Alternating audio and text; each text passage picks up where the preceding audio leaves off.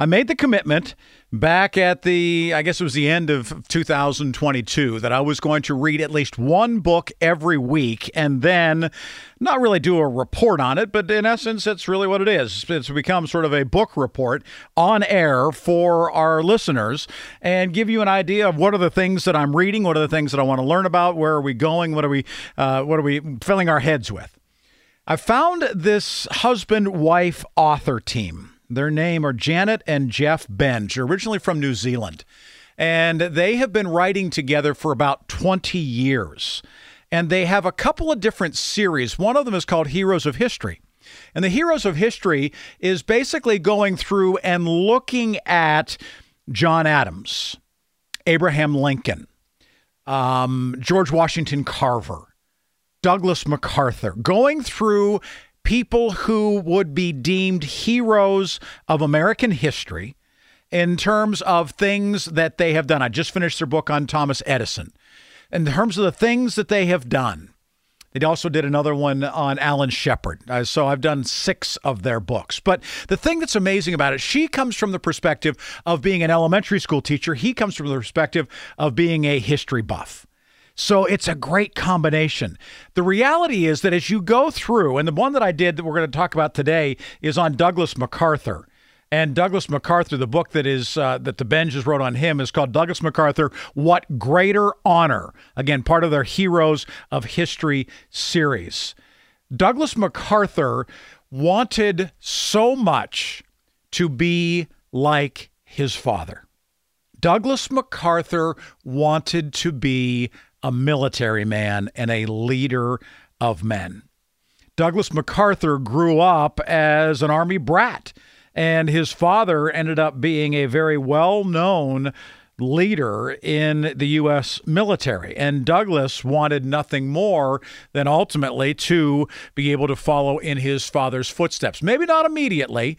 But by the time he got to high school and decided that what he wanted to do was go to the U.S. Military Academy at West Point, he was going to do anything he possibly could to get into West Point. Now, he was not originally thought of as being a particularly good student. But by the time he put his mind to it and turned things around, because what he decided he wanted was to go to West Point, he put his head down and he became a very good student. Same for being an athlete. And when he went to West Point, well, he wasn't able to get in the first time because they told him he had scoliosis. He failed his physical, ending the possibility that he would go to West Point. Well, he went ahead and he said, I'm going to try again. And he found a doctor, his family found doctors for him who helped him with exercises and things like that. And over the course of the next year, he had gone on to a preparatory school while he was working through these things and wanted to try again.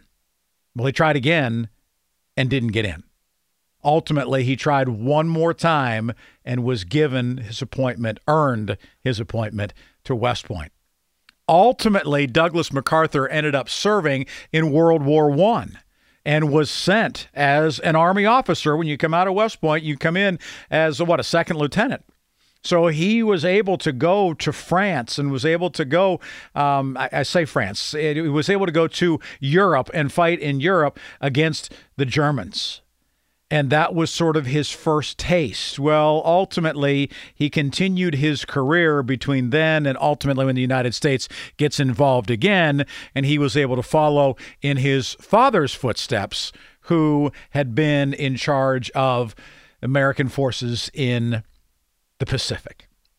And so he was able to follow to the Pacific and ultimately to the Philippines. And he was there when the Japanese started crunching in on Indochina and the Philippines and Southeast Asia, and ultimately had to leave the Philippines, flee the Philippines with his wife and his young son.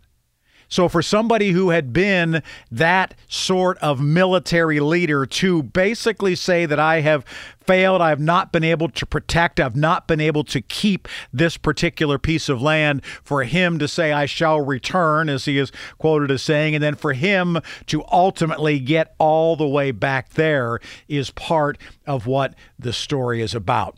But you know, I learned more about MacArthur, not so much even in terms of wartime, in terms of the type of military leader he was and wanting to be the one who was in the midst of his men. Even in World War One, he was the first one over the wall. He was the one leading his men into battle and did the same thing during World War II, almost with a bravado that some people thought was careless. But he just simply said, I can't possibly lead men unless I lead men. His honored military career ultimately ended up being a five star general, but it was in his peacetime leadership that I think MacArthur may have made an even greater contribution. And that was in terms of helping the Japanese during their reconstruction and allowing the defeated Japanese people and the emperor and the Japanese society save face, if you will. That he treated the defeated Japanese people with grace and with wisdom. And as a result, a man who was born in 1880 and was a general and a leader won the respect of millions, not only of the Americans and their allies, but of people who had been enemies as well. Douglas MacArthur's book is called Douglas MacArthur What Greater Honor, part of the Heroes of History. If you're looking for something that you can get through and get a very good understanding of someone, but without investing 900 pages, for instance, right? Like Winston Churchill's book. This is a great way to do it. Geoff and Janet Benge, B E N G E. Geoff is G E O F F and they're heroes of history. Uh, Douglas MacArthur is the first one that I'm reviewing, and again, it's on Rick's reading list for this, the first day of May.